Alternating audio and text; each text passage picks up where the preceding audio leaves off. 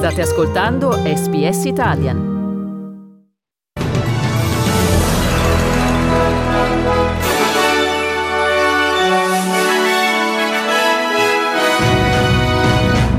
Prima riunione del gruppo parlamentare laburista.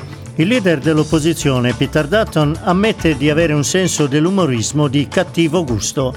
L'Unione Europea raggiunge un accordo per il sesto pacchetto di sanzioni contro la Russia e nello sport agli internazionali di Francia domani mattina lo scontro tra Djokovic e Nadal. Qui Domenico Gentile con News Flash di SPS Italian di martedì 31 maggio 2022.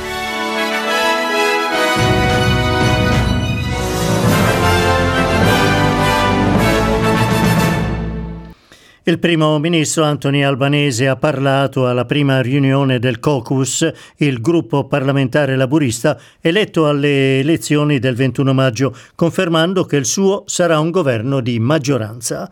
In giornata Albanese dovrebbe annunciare la composizione del Consiglio dei Ministri che presterà giuramento domani.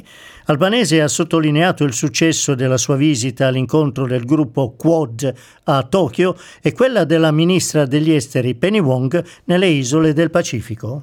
We changed the statement that was made and they very much welcomed our changed position on climate change. We're joining, we're joining again the global effort uh, which we needed to do after nine wasted years. And waste is what I want to talk about in two areas. I want to remind you that you shouldn't waste a day in government. We don't intend to. Intanto il leader liberale Peter Dutton ha difeso le battute di cattivo gusto che ha fatto in passato. Il nuovo leader dell'opposizione è stato criticato per avere deciso di non assistere alla dichiarazione di scuse alla Stolen Generation e di avere scherzato che i paesi del Pacifico avranno l'acqua sulla soglia di casa.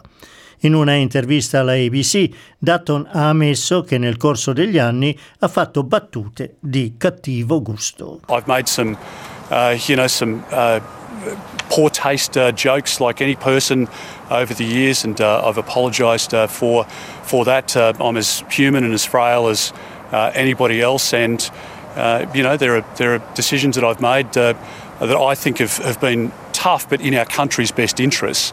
And uh, that's, that's the job of being a minister. E il leader dei nazionali, David Littleproud, dice che farà una opposizione costruttiva e che il suo partito difenderà i diritti dei residenti nelle zone rurali d'Australia. Parlando al canale 10, Little Proud dice che la sua è la guida migliore per aiutare la coalizione a tornare al potere nel 2025, grazie anche al lavoro che è stato fatto in passato dal suo predecessore Barnaby Joyce. This isn't a reflection on Barnaby's leadership. This was just about who was prepared to lead the party to 2025 election, and I was prepared to start that journey today because it is a big journey. We've got a long way to go, and we've got to start that not just with a, a leader that's prepared to be there in 2025, but be able to put a team that uh, is going to be there in 2025, not shift gears halfway through. And that was the determination the party room got to. It's quite humbling that they've invested that in me.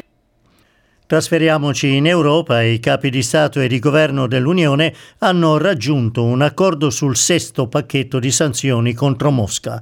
L'embargo al greggio ha ottenuto il via libera ma con importanti deroghe. Il divieto di importazione riguarderà soltanto il greggio russo che arriva via mare. Resta fuori dal bando l'oleodotto Druzhba che rifornisce l'Ungheria ma anche Germania e Polonia così come ha ottenuto una deroga di 18 mesi la Repubblica Ceca. Per tutti gli altri il divieto sarà in vigore entro la fine del 2022, e cioè fra sei mesi. Torniamo in Australia. L'ufficio meteorologico informa che in alcune zone del paese l'inverno arriverà con il botto, temperature gelide, forti venti e neve a quote più basse del solito. Forti venti sono previsti tra oggi e domani per la Greater Sydney, in particolare nelle Blue Mountains. Il portavoce dell'ufficio meteorologico Jackson Brown dice che l'ondata di freddo origina da una bassa pressione che proviene dalla zona di Adelaide che si sta muovendo verso la costa orientale. Powerful cold front moves across southern Australia with damaging to possibly destructive winds and low level snow. Now, this system is moving towards the east with a large pickup in weather expected across southern Queensland, New South Wales, ACT, and Melbourne. Concludiamo con lo sport internazionali di Francia. Domani mattina alle ore 4.45 ora australiana è previsto l'incontro nei quarti di finale tra Novak Djokovic e Rafael Nadal. L'altra partita sarà tra Alexander Zverev e Carlos Alcaraz. In campo femminile domani mattina Martina Trevisan affronterà la canadese Leila Fernandez. Grazie per aver ascoltato News Flash di SBS Italian.